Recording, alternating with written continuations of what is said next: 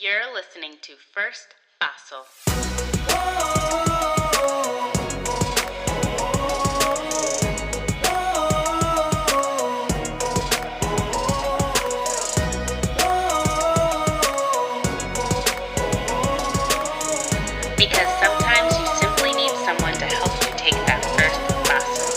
Hello, and welcome to First Paso, a show where we learn together how to take that first paso toward becoming the best versions of ourselves.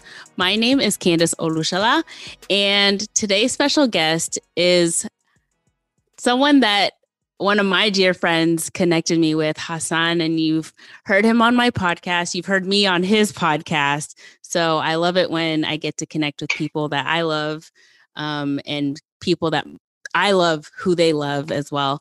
Um, so my guest today, she is a cancer survivor and she is a publisher. She recently published a book that's called Fast Fast Forward to Hope. And it actually became the number one new release on Amazon in the cancer category. So definitely probably one we should all check out. And her book is about her journey from fear to hope on the backdrop of her experience with stage four cancer, as much as it is an homage to facing and living life well, even with all of its challenges. So, without further ado, it is my pleasure and honor to introduce you guys Indira Kaur Ahluwalia. Did I get that right? You got it perfectly. Yes, I love it. Her name is so pretty. How are you doing, Indira? Thank you so much for being on my show today. It's really, really my honor. I, uh-huh. I'm so grateful for the amazing way you connect people and even really touched that Hassan thought me worthy of introducing me to you for this show. Yes, yes, man. It's it is truly an honor. I, I appreciate like when when Hassan gives a suggestion, I know it's a good one. So I'm really really happy to meet you and learn more about who you are and your first Paso experience. But before we get into that, you know, how how are you? How has it been during the pandemic for you? Um, where are you located right now? Um, what what's what's been going on with you these at least the last yeah. year, year and a half? You know it's it's been a year where um, i understood gratitude even more mm. it's um, and i also understood privilege wow and i think i understood privilege in a way that um, I, I understood that i could put myself inside my house and shut the door and keep myself safe and have food have income have love and be mm-hmm. self-contained in this space that I have, which in itself is an, an enormous privilege when one compares to the world yeah, and how the majority of the people live and and the trauma of what they're going through certainly transcends all boundaries. Mm. Um, and not, none of us escaped the challenge of what this time has been. But it's certainly a time where I realized how much I've been given. Mm. I also realized how much I have to serve. Yes. Wow. Yeah.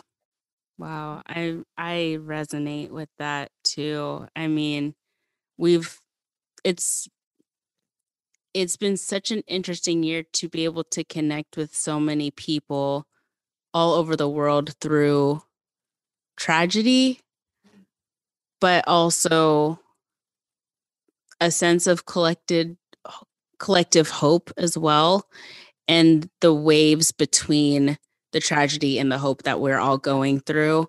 Um, that has been a lot to to take in, process, you know, have conversations about and be on this side of everything now where things are starting to kind of open up in some places. Some places are shutting down even more, just depending on where you are. And so it's just, you know, um, a lot of processing, I think, has happened. And, and it's it's odd now being able to step out and know that uh, it's it's still it's now a new world.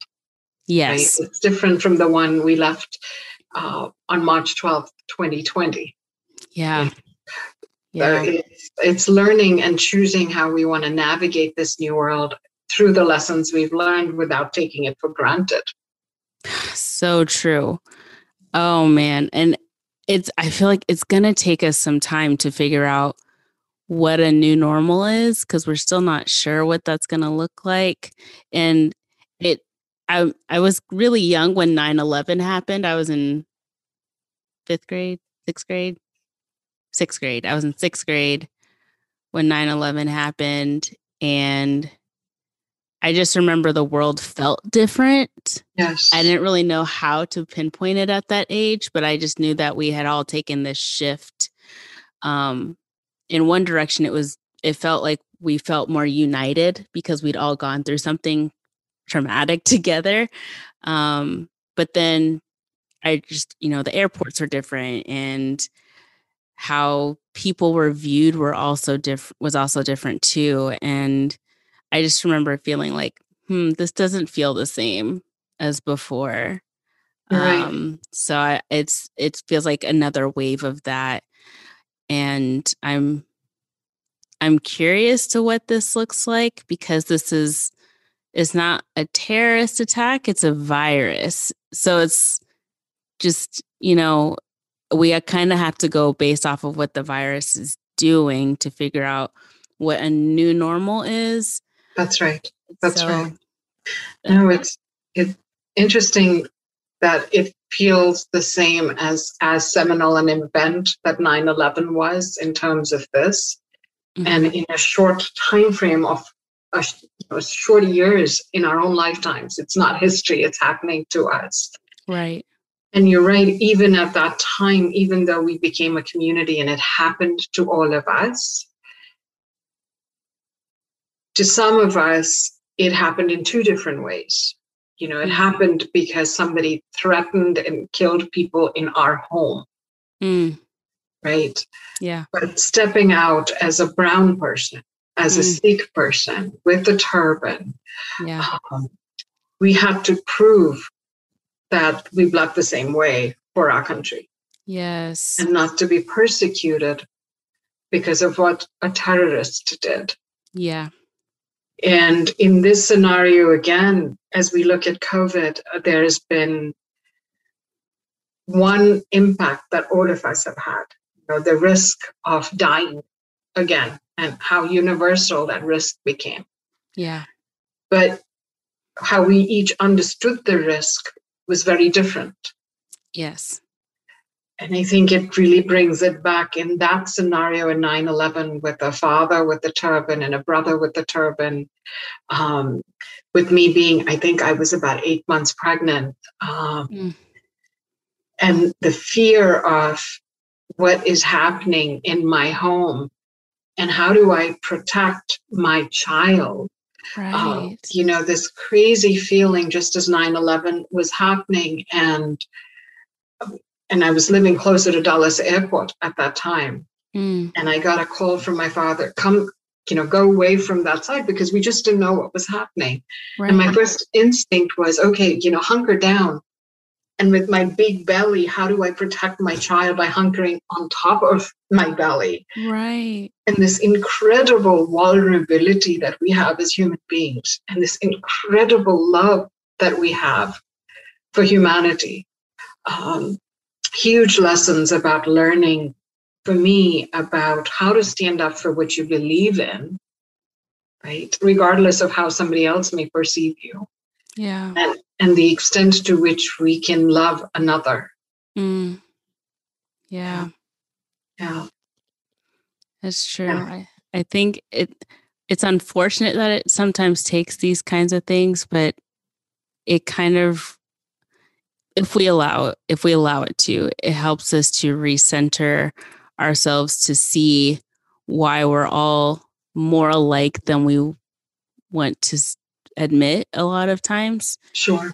And that regardless of culture or race or religion that we can go through something together and can understand or at least try to understand better how other people are processing it and it can be a universal understanding of empathy and care and love and unity but I also know that not everyone, like you said, processes these things the same.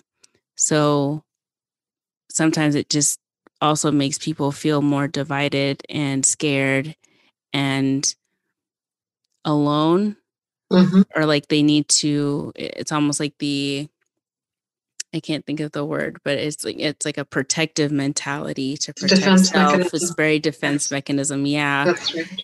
And you know, it's because you just don't know, you're unsure.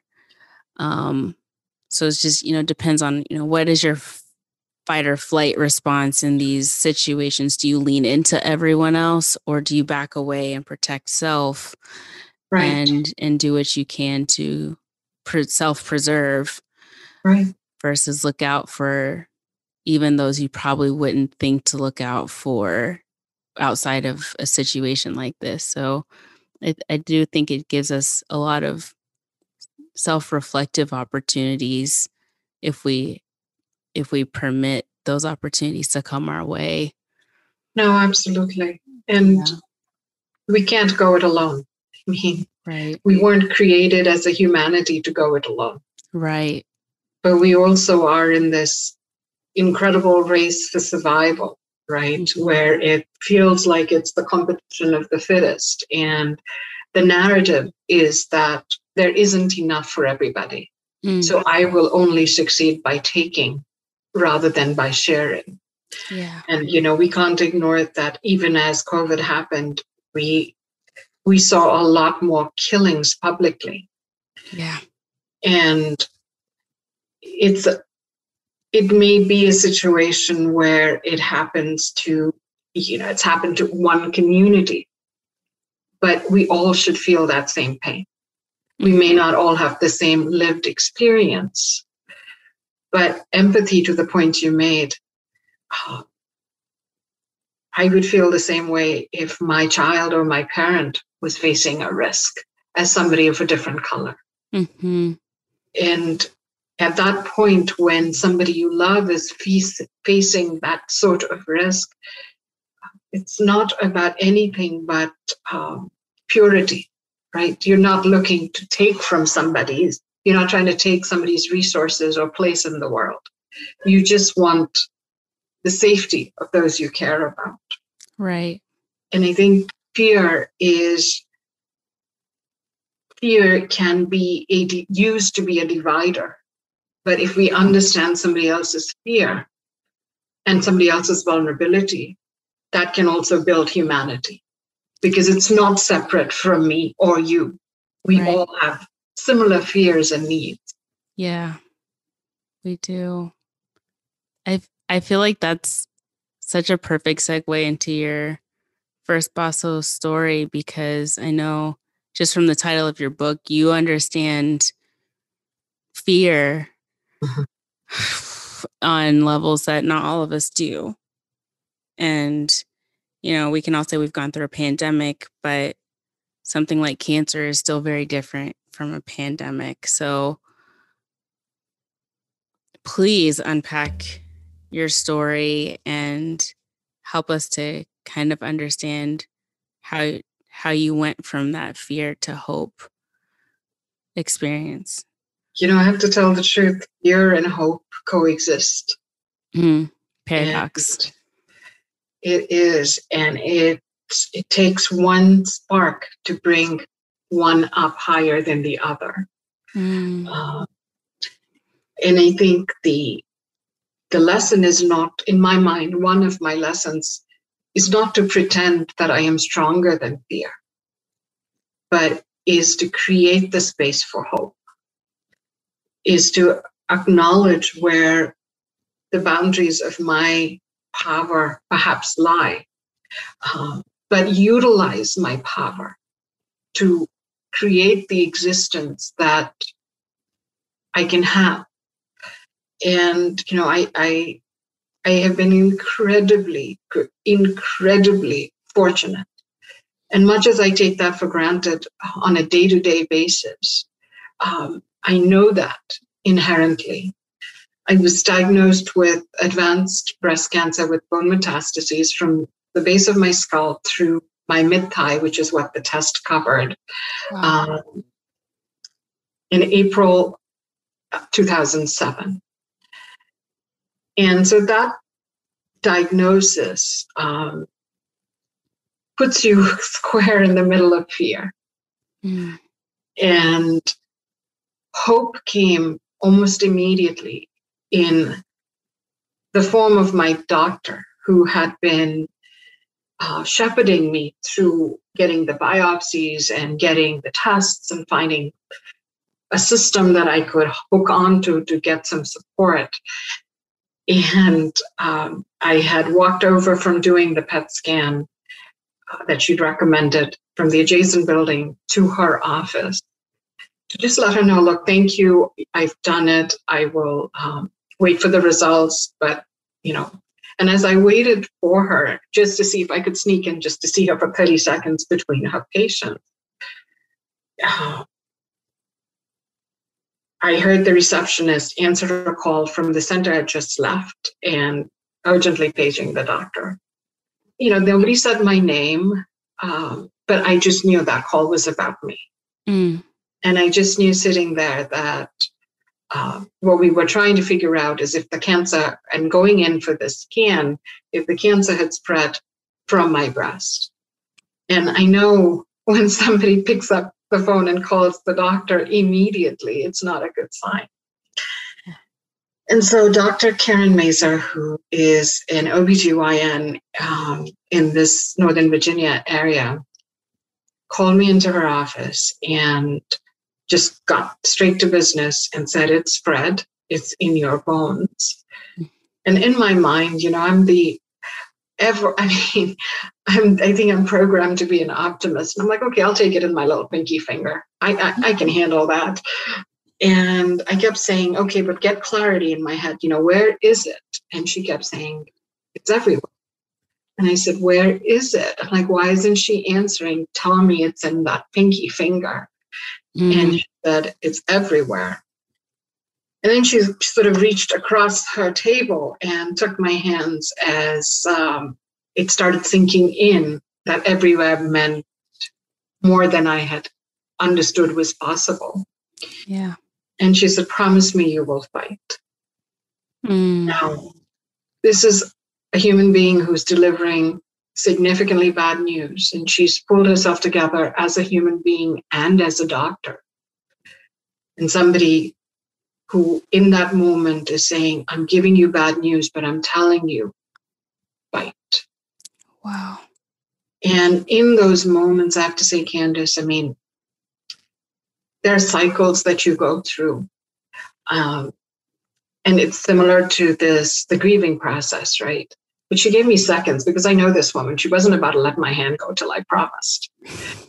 And I was thinking, okay, this is crazy. This is not happening. Oh my God, this is happening because she's she's not making this up. What can I do? The fear of it and then saying, okay, let's deal with it because I have no choice. I have to promise. And so in, I got fear and hope together. And I was given a mandate by somebody I respect to fight. Mm. And I also knew as I was going through this, my father, who was a cancer survivor at the time, was sitting outside waiting for me with enormous faith faith larger than anything I've seen in this universe. Mm-hmm. I had a five year old daughter and a three year old son at home. And my marriage was incredibly challenged. Mm. And I was going to fight as I am fighting today. I remain in treatment with God's grace. Mm-hmm. I'm fortunate enough to have a treatment that works.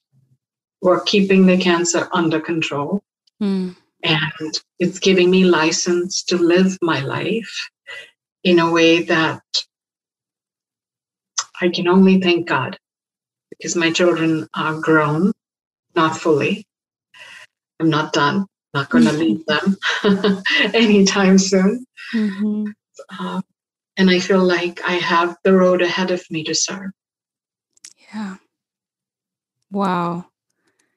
Oh, man that is I I I love the role that your doctor plays in that.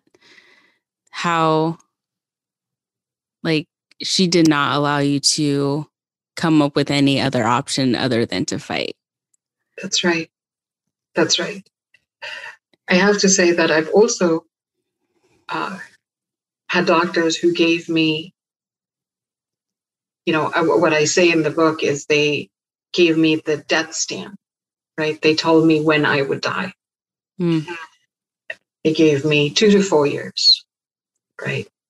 And I didn't really fully exhale till day one after year four. Mm.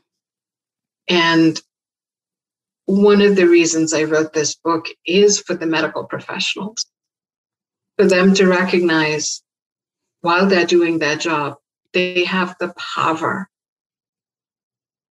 to create hope. Hmm. Doesn't have to be unrealistic, but hope doesn't have to be by the book hope can be something that is delusional, as I say sometimes about the way I work. You know, when you, as an example, when you're an entrepreneur and you're creating a product in this world, you want to have delusional hope. Why can't we have that about our own bodies or our own selves or our own potential? Yeah. I I have a couple questions. First off, how were you how were you physically feeling when you were told that it had spread everywhere? Did it feel like it had spread everywhere? Like were you feeling weak everywhere? Were you already tired? Had you already gone through radiation, chemo, taken breast cancer meds? You know, it um, it had spread before we found it. And it's funny in that it had spread. I, as I say, I was diagnosed in um, towards the end of May. Actually, the process of getting the diagnosis process started in April. It took till the end of May to get this diagnosis, and we were focused on my breast. We were focused on the the issue I was having in my breast. You know, most people think about breast cancer and they think it only happens to to women. Breast cancer happens to to men and women. Um, breast cancer is not just a lump. Breast cancer has different forms in which it shows itself.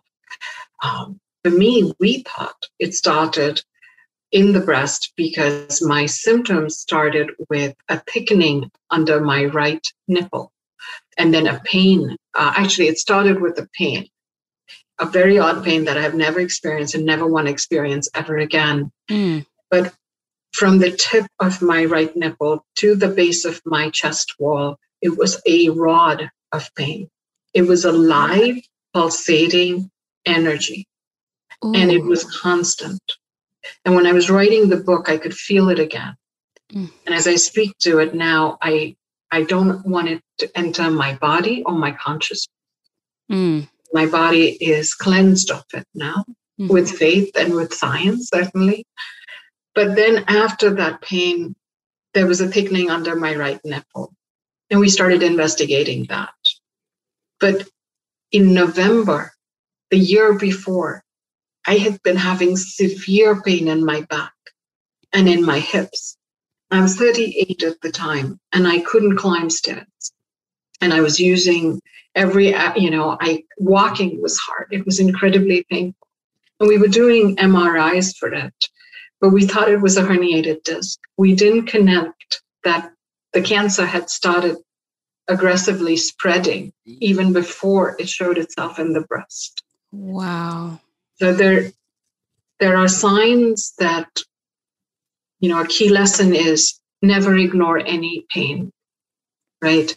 If you're looking at it from a perspective of health, um, there are signs, and sometimes there aren't, you know, and that's not your fault. But when there are signs, be vigilant, right? And till you, even when I had an explanation, and it wasn't resolving. And i was working and i was busy with the kids and i didn't have time for myself. I may have ignored it a little bit more than i should have. I should have pursued it more. I'm not taking on guilt but I, i'm sharing this because somebody else can catch it. Yeah. Yeah. Yeah. Wow. And how did you how did you talk to your children about what you were going through?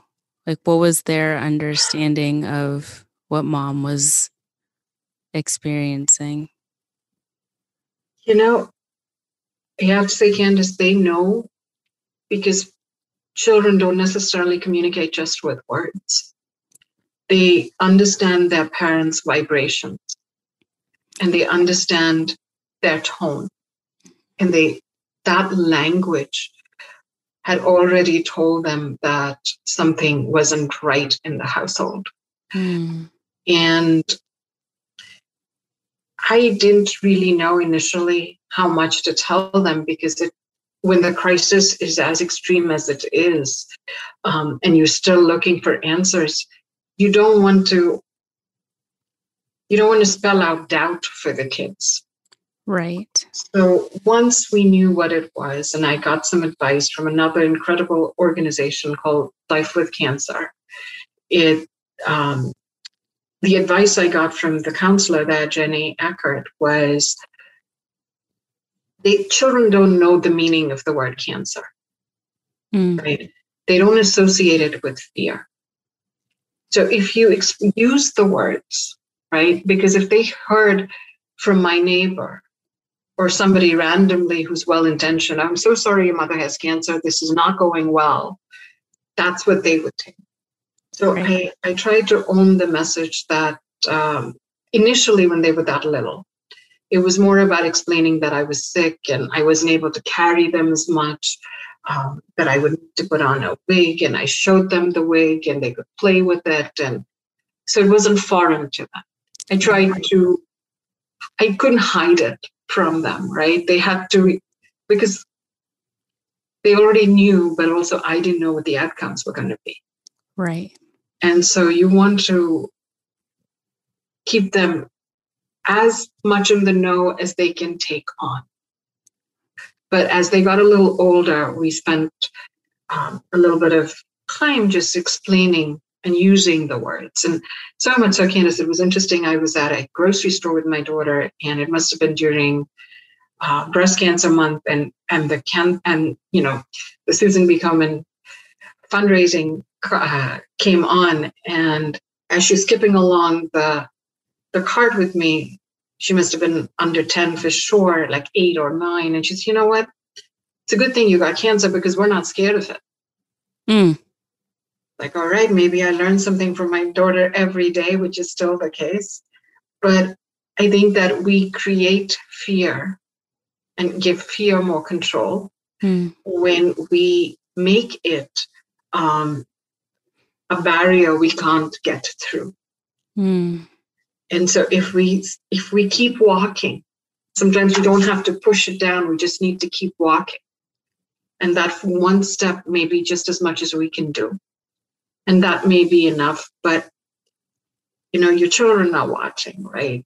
Your the ripple effect that one human being has on another is something we can try to take responsibility for by doing the best we can and sometimes doesn't have to be more than getting out of bed. Hmm. yeah. That's I'm I'm processing your experience. I I've not had cancer. Bingo. But but I I have had uterine fibroids. And I I like your optimism because I didn't I didn't start off that way at all. Uh, I I was not optimistic at all. I I was concerned and just trying to keep things as normal as I could make them. And I don't know, I don't know about your experience, but I know I didn't want to really draw attention to what I was going through. So I just, I wasn't good at letting people know what was going on. And I was even worse at asking for help if I needed it. Mm-hmm. Did you did you go through anything like that at any time where you felt like I I I want I don't really want to explain to you what I'm going through. Right. I don't want to hear that I'm sorry. You know, right. it's like uh, I know you're sorry. I just don't really want to hear it. Right. I'd rather just pretend like I'm fine mm-hmm. until I go home and then I can cry and I can scream and I can pray and I can talk to my mom or something, but I just didn't I wanted to hide as much as I could from people for as long as I could until there was a point where I couldn't hide it anymore. Right. Um, did you did you go through that? Yes. No, I've had similar experiences. I have to say everybody's reaction is the right reaction, right? What your reaction to your situation was right for you. Right. And your reaction and your your experience of it today is different than when it was earlier. Mm-hmm. And so I, in a lot of ways, I feel like I'm speaking from a retrospective perspective. It was 14 years ago when I started. But to tell you the truth, I've just gone, you know, I still remain in treatment. I go for IV treatments every three weeks and I'm in the middle of my testing schedule, which I do every four weeks. And tomorrow I have three doctor's appointments and to get the results. So I I understand very completely um, that there is pain that is not just physical. There's the psychic pain of carrying the challenge. There's the pain of putting other people through it. There's the pain of how do we share in a way that doesn't bring pain to others and doesn't make me dwell in my own pain. Um, there's also a lot of space where we have to understand it for ourselves before we can put it into words. And honestly, there is stigma. There is bias against any kind of less than perfection. We live in a world where we glamorize the truth in every medium. Um, it makes a difference in how much we say whether somebody will date us, whether we'll keep the job, whether we'll get advancement. So it's with reason sometimes that we can't tell our truth. And I'm not very good at asking for help. My brother will particularly attest to that. but um, but like I said, we're not in this alone because even our pain affects other people, right? And ultimately, I, at very early, I decided to be open about it. Um, I'm, it's an, I'm an odd combination of being a very private person and being a very open person, especially when I feel that there's a bigger stake than me. You know in, in a lot of ways that was the book. But when i was first open about it it was very selfish. And i'll tell you why. Because it, you know in those first moments when you hear of somebody's pain of any kind you have you i feel like we elicit a positive reaction where we're sending them positivity or a prayer or a good vibe. And I selfishly wanted all the prayers I could get. I mm. selfishly wanted that help because I knew I couldn't do it alone. I didn't have that. I wanted God to hear how desperately I wanted to raise my children. Mm. And I was willing to get all the help I could for that. And there are strangers that I want to thank, you know, for every prayer list that people put me on. um, there are people who overheard my conversations and offered support. So, in doing that, slowly, I was able to be open about my vulnerability. But I also realized how good people are and how pure people are. At that base, they want to take away the pain by offering that moment, that that moment. It may only last one moment, and that's enough. Because that energy is incredibly pure. So it's, I think each person's reaction is the right one. And I think as you go through an evolution for yourself, you sometimes open up because you need advice or you need help or you're angry, and that's absolutely okay as well.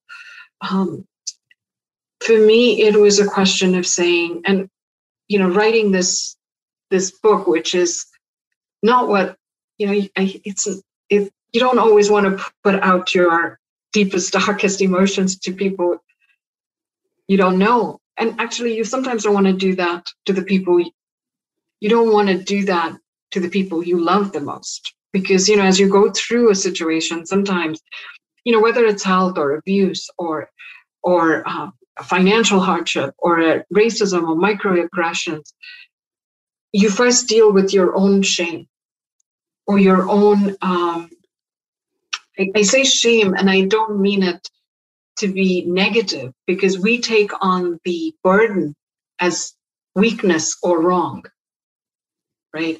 This is something bad that's happening to me and um, we don't want we don't want to bring light to it.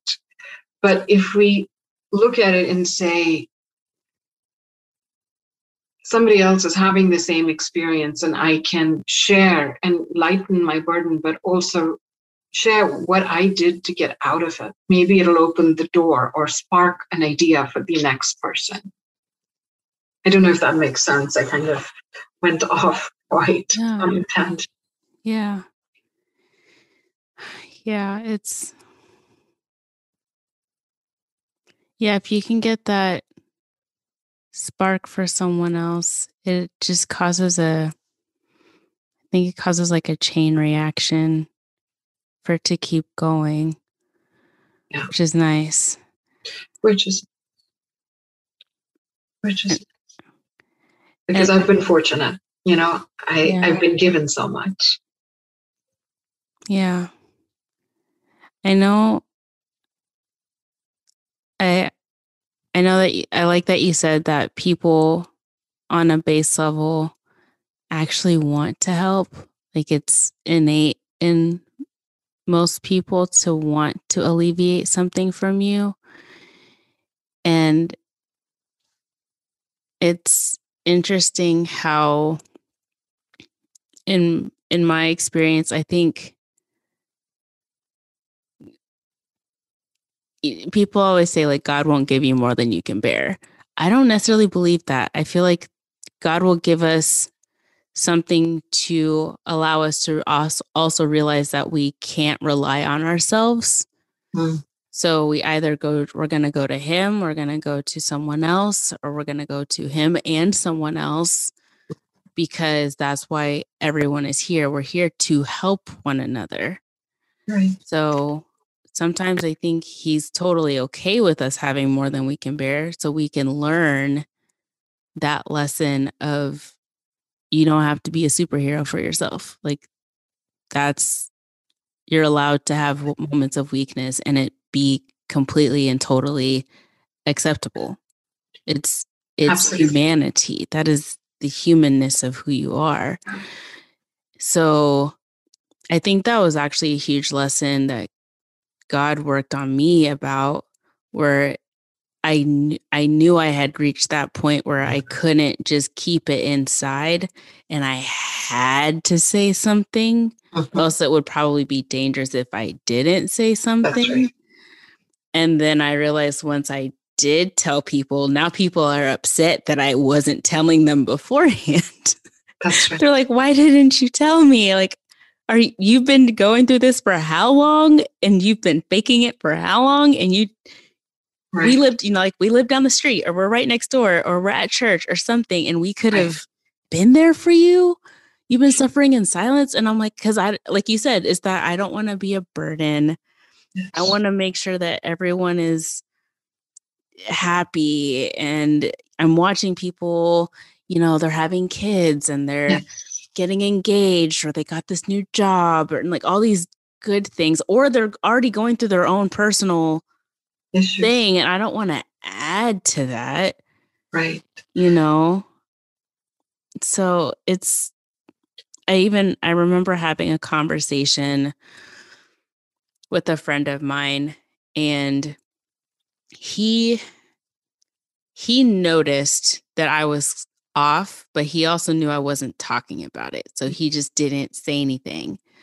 I didn't want to say anything because I knew, you know, he was under he's was a DACA. He was under DACA. His family, he had his brothers and his brother and sister were under DACA. And his dad was still in Mexico. His mom had just left. His he almost got deported. I had to help him with that process. And then his little brother got deported and like, it's like i watched all these things like as he was losing family members to mexico and i'm over here like i just have fibroids like i'm not i'm not losing my family's not being deported back to africa or anything like i'm good you know so i tried to just keep it to myself and then i've it was that psyche right that finally hit and it i broke down in front of him and he was like hold on like yeah. You could have told me this. And I'm like, no, I couldn't because you had your own thing going. And he was like, no, that probably would have made it easier because then we're both going through something and we can like lean into each other versus I'm going through something and you're not. Not that he's like, not that I wanted you to go through something, but that's right. It, that that would have been a connection for us to be able to support each other in a different way. And I would uh, now that I know this, like now I'm going to be checking on you like every day. Like, are, how are you doing? Are you are you awake? Are you are you in pain? Do you need me to bring you pain meds? Do you need a heating pad? Like, what do you want? Um, and so I I had to get. It was so uncomfortable though. Like my whole body felt the discomfort in people saying, "Man, I wanted to help," and I'm going like, "I hate that," which is funny because right. I innately do the same thing with other people when they don't tell me when they're going through something and I'm going I I could have helped. Like why didn't you tell me? So it's like I it's so odd how we we want to help people but then we feel shame or guilty when people want to do the same thing absolutely hear you. I absolutely hear you. You know your pain is worthy you know yeah. just as worthy as somebody else's pain. Yes and it's okay. It's absolutely okay to admit to your own pain. I think we also, I, like you, don't want to be a burden. And I don't want to inconvenience anybody else.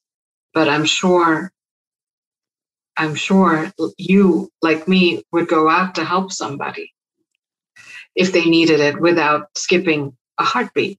Yep. But we don't give others the same right. Right. Yeah. and so in some ways it's it's about feeling worthy and not looking at it as a burden. Mm. and legitimizing your pain it doesn't matter. And this is something that you know i really have thought about a bit. Your pain isn't lesser than somebody else's pain even if theirs seems extreme to you. You know the pain your body is in mm-hmm. or your mm-hmm. psyche is in. Yeah. And and I think that we sometimes kind of judge pain on a meter, you know? Mm. And and that kind of makes you question your capacity for yourself, right? In that why is it that we feel that we can't talk about our own pain? You know, it's the issue of vulnerability aside. We've talked a little bit about feeling a burden and feeling shame about something that's private. Um, but we haven't normalized a lot of what we go through, right? We cancer is invisible. I look healthy. You know, you look healthy. Uh, do we really want to open the door to pity? We don't want pity. Right. We we don't want somebody telling us the all the negative stuff that can come. We don't want false hope. So you know, we also don't want to open it up for somebody else for us to judge them when they're trying to help us. So we just shut down in a lot of ways. Um, but on the, but you know, if if we were, if somebody was to say, well, what could I do to help you? Right? Just listen. You don't have the answer any better than I do. Right. But allow me to share my fear with you. Mm-hmm. Don't tell me everything is going to be okay, but just say, I'm with you as you go through this. Um, and that that's really that's really you know like the point I was making about the doctor giving me two to four years. That didn't help. you know, it helped. It made me hold my breath. Somebody else not saying, promise me you're going to fight, didn't tell me that my lifespan was going to increase or decrease. She just said, put yourself into this, own it. Right. And so very often, and this is this is why I love the term empathy that you used at the beginning. We allow giving the other empathy, we don't accept empathy. Right? Mm-hmm. And it's because we're trying to preserve ourselves again. We're trying to safeguard ourselves. You know, disease is one thing, right? abuse is something else. Um, it's where, um, or even if you look at physical illness versus mental illness, we're okay to talk about cancer, but can I use the word nipple? Right? I mean, or am I sexualizing it? Right. It's normal. It's a normal body part. Right. Until we own what the problem is, we can't solve it. Mm. And if we're struggling today in 2021 about whether we can use the word nipple when talking about breast cancer, are we really going to be able to talk about depression? Are we really going to be able to talk about emotional and physical and sexual abuse openly? Right. And it doesn't matter what your challenge is, you're not alone. Mm. Because somebody else next door is going through something, and somebody else is there to open the door for you to get out, but you have to be able to use the words. You have to be able to say yourself, I want this to change. I want this to be better. Yeah. Yeah.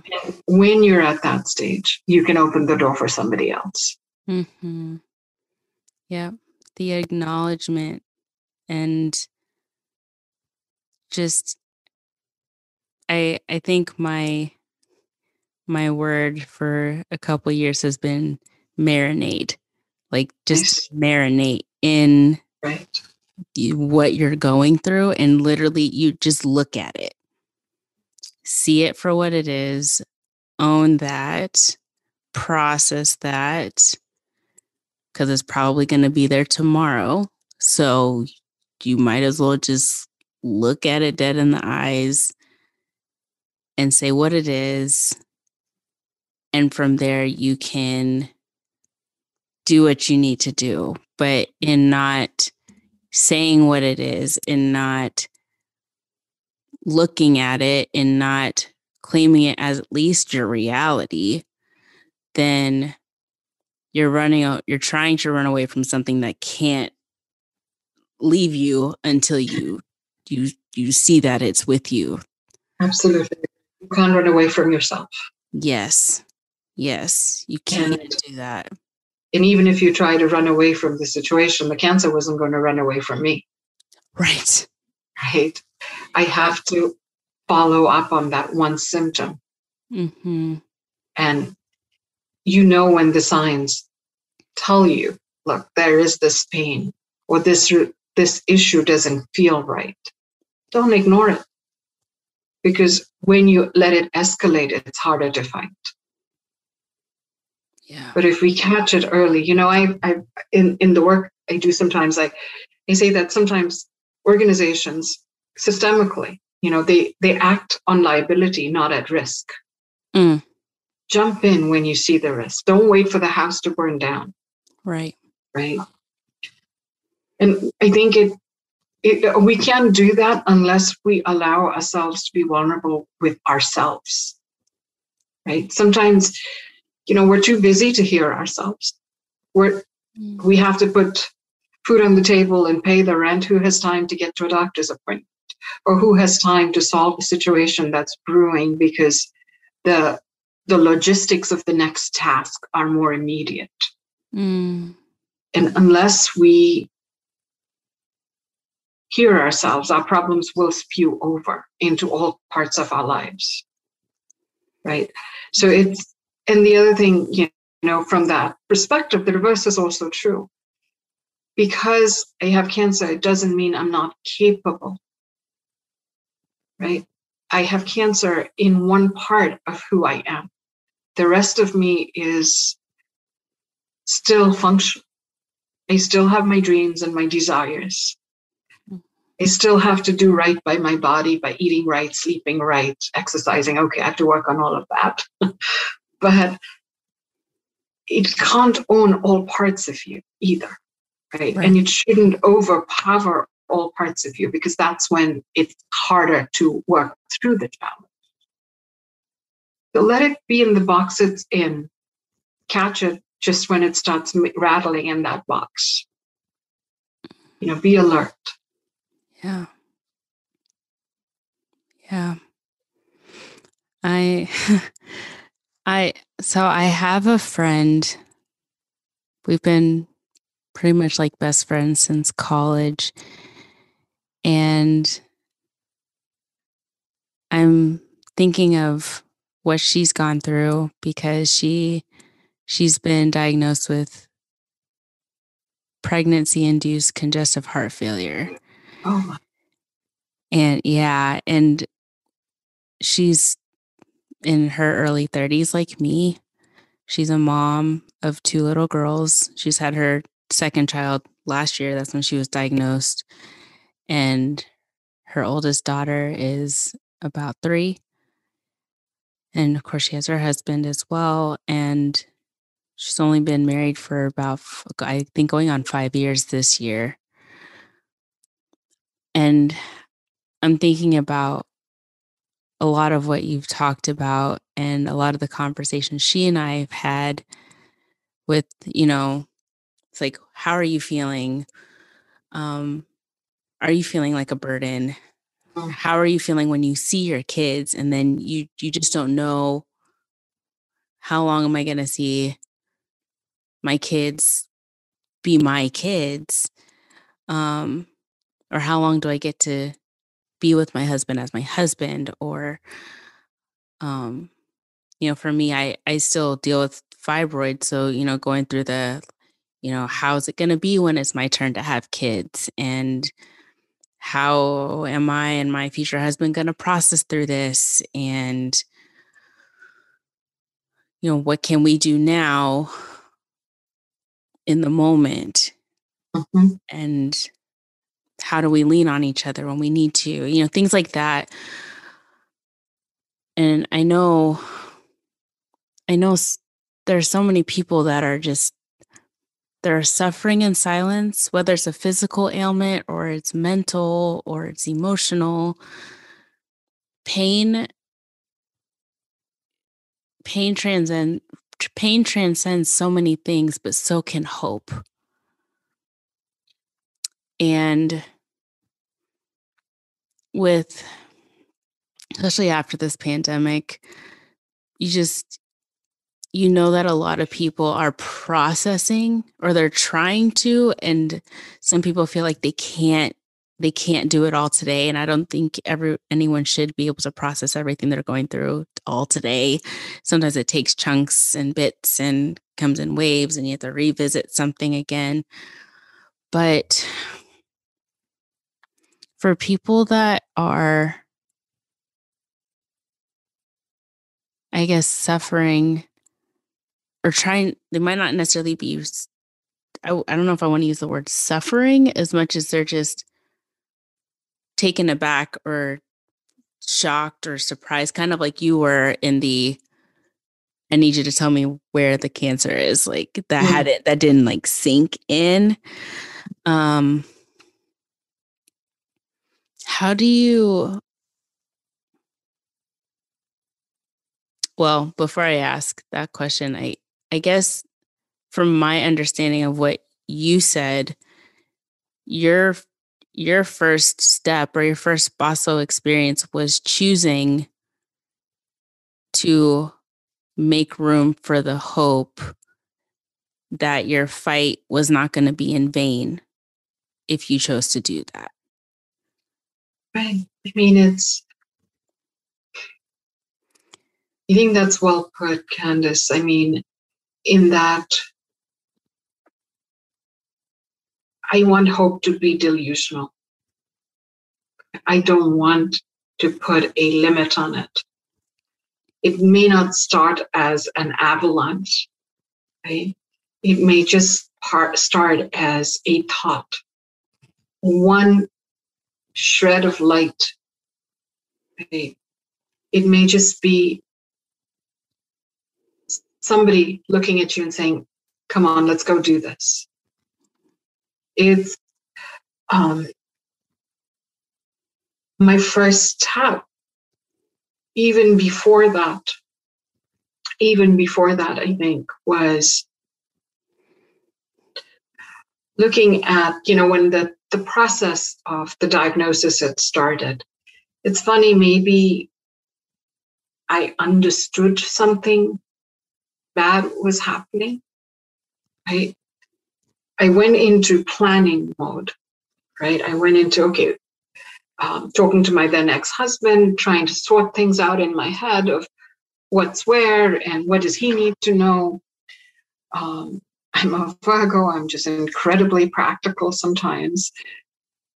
But I think my first step was forward movement. Mm-hmm. Right? I refused to be contained. Mm. I refused to be contained by somebody else or forget somebody else by anything that would stop me in my mission, which was I have two babies. Yeah. Right. So let's, I mean, whether it was the practical of do I have a will? Right? What what is it that I want my um or do we you know how do we handle insurance? Um, everything comes together at one time right? You still your life hasn't stopped. You haven't stopped paying rent. You've right. got to plan for that if things are going to change. Right. And honestly i think i wanted to barrel through it. I wanted to keep moving. I wasn't going to be held back I hadn't even called it hope then. I just was, um, I guess it's that's it. I just needed to keep moving. And it then took on the momentum of hope, right? Mm-hmm. And you know, my father used to say this uh, right after a funeral. I mean, right after somebody dies, there's so much to do, right? And traditions are created to keep you busy so you can process your grief as much as you can in a step by step process. Right. And maybe something parallel was happening to me. I was dealing with so much pain and grief and fear and doubt. And I knew, I already knew something wasn't working right in me. Right. So it wasn't that I needed a piece of paper necessarily to tell me something was wrong. I needed the piece of paper to tell me what was wrong and how I could fix it right? But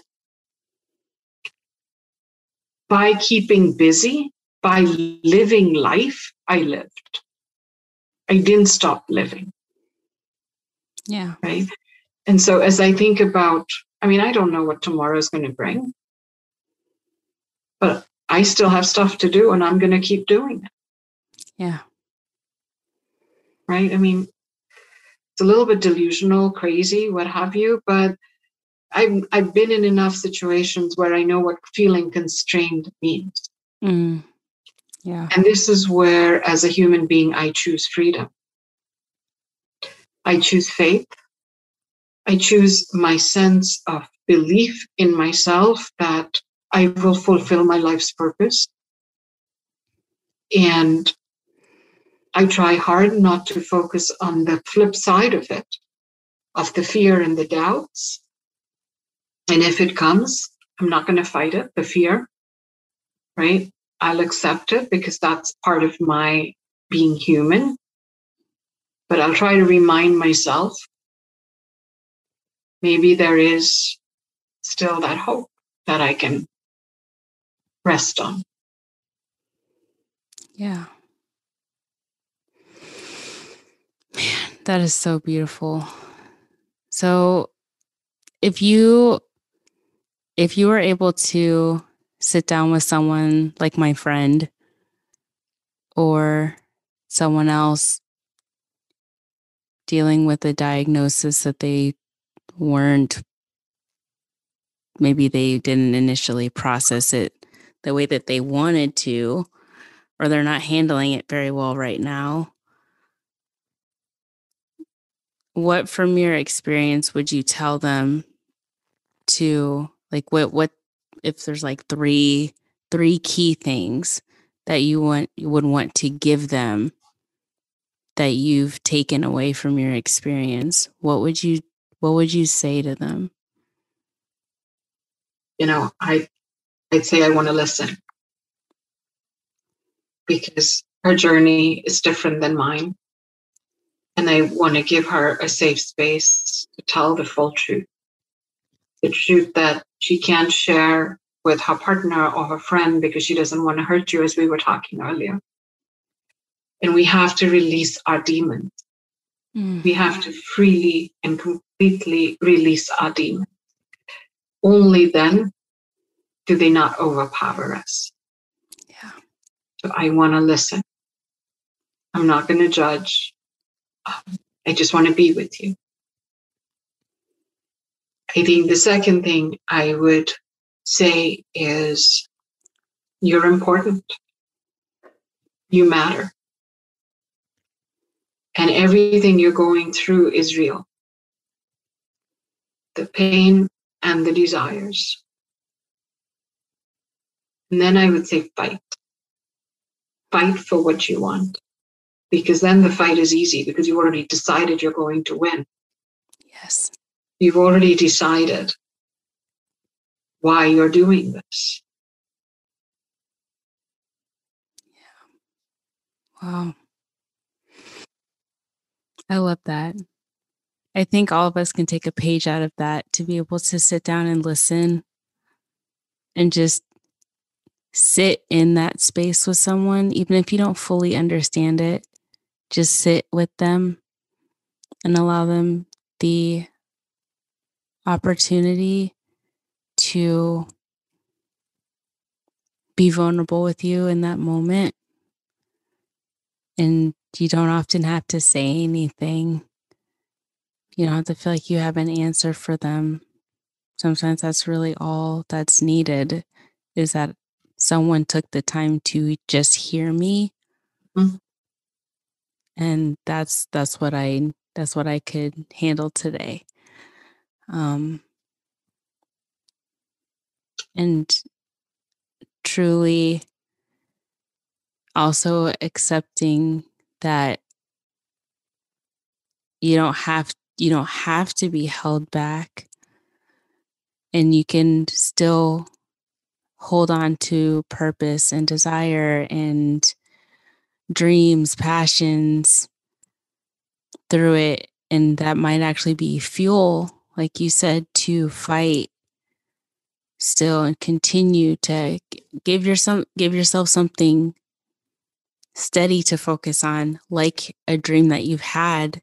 Yes. Like don't let it go because you have something that's weighing down on you. Use it as a way to give you focus to push through and see to the end of where that desire is taking you. I love it. Absolutely. Absolutely. We all have finite time. Yeah. But our desires don't have to be finite. Yeah. Yeah. I love that. I love, love, love that. You are a beautiful soul. I'm so glad that Hassan put us together because this this is truly an honor to hear from you and learn from you and this is probably one of my favorite episodes right now. I'm just going to tell it plain, y'all. I'm going to tell you all right now. This is this was very heartfelt, and I I really resonated with everything that you you've said. Um, and I know, I know that a lot of people are going to appreciate your honesty and openness to share the paradox of living with both fear and hope and how they actually kind of help you propel being able to have both in the mix of what we face every day. Um, Absolutely. Yeah. So thank you so much for sharing your first Paso experience. How how can people look for you or contact you? Do you have uh, email, no, social media? Yeah, yes. First of all, thank you. Thank you for giving me this opportunity to just be with you. And thank you for sharing your truth. Thank you for just making it as though we've talked forever, yeah. as openly as we did. And I feel like there are, um, I feel like I'm, this is a gift this is a gift for me to be here, and I'm grateful. Um, and I pray for those who listen, and for us to stay stay connected. Yes. Um, please. Yeah. And yes, no, I am at fastforwardtohope.com. Uh, the book is on Amazon, but I'm on Facebook and uh, I'm on all the social media. I'm now learning how to do it, trying to bribe my kids to help me. but no, it's um, this is the journey I want. This is the journey I'm grateful to be on. And if there's any way in which these dialogues continue, allow people to feel and own their own truth and their own power and build their hope, I'm grateful. Yeah. Oh, that's wonderful. I'm so I'm so happy that um, you've you've taken this time to unpack your story. And guys, if you need to reach out to her, obviously she is an open book. Literally, she has one on Amazon, guys. So please talk with her. Um, let her know what you're going through, and she will absolutely listen and sit in that space with you. And it's always really nice to know that other people can understand what you're experiencing or what you're going through, even if it's not the exact same thing, but there's a level of connection there. They can go, I I can process this too. Like I can imagine being where you are and I just want to validate all of your feelings and all of your frustrations and just sit with you in that space so you know that you're not alone in this experience. So I think all of us need that. All of us need someone Absolutely. like that. Mutually. We all you're there for you're there for so many people with the work you do. Oh, thank you. I I hope I hope to as as my brand grows, I I I hope and pray that I honestly I just want more opportunities to sit with people and what they're going through. That's I, I think that's honestly one of the greatest gifts we can give people is to sit in that space with them. Any way that God will allow me to do that, I am open and humbled to be able to have that opportunity because it really impacts lives to just be there. I can tell you it does. Yeah. Thank you for giving me this opportunity, truly. Absolutely. Thank you for taking the opportunity. Um, and Hassan, I know you're listening. Thank you for putting us together. You're I'm awesome. grateful to Hassan. Yes, yes, we are. We are so grateful to him. Please, guys, check out his podcast. He's that's PTX to me. Really good show. Um, a little plug for him over there. Um, But thank you guys so much for listening to today's episode. If there are future topics that you want me to, to address, any questions you want me to answer, any guests that you're thinking of that you think would be great to share their stories here, please send them my way. If you resonated with this story, please, please send me messages post on our on my posts about it please reach out to indira. She i mean amazing.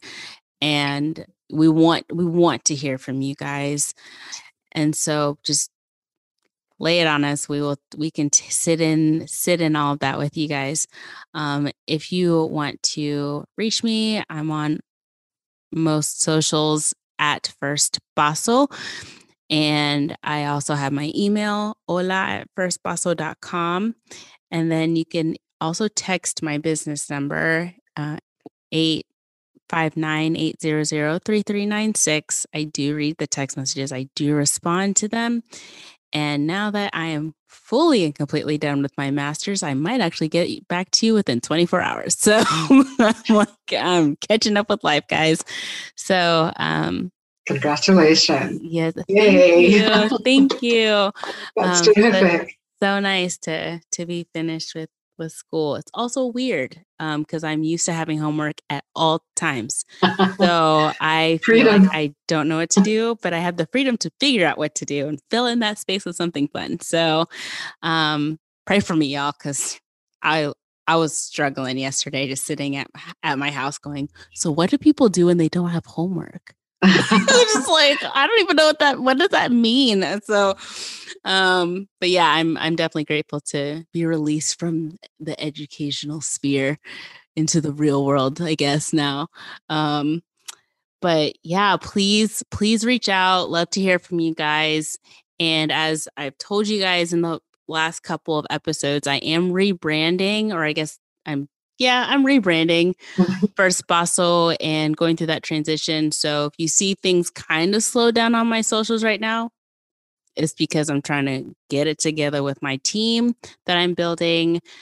Thank you guys so much for all your support, whether that's through just listening, sharing the podcast, being a patron. If you still want to be a patron, you can go to patreon.com slash first Um, any way that you've bought t-shirts or supported my sponsors in any way that also helps to support this podcast and other content creation I have and building my brand.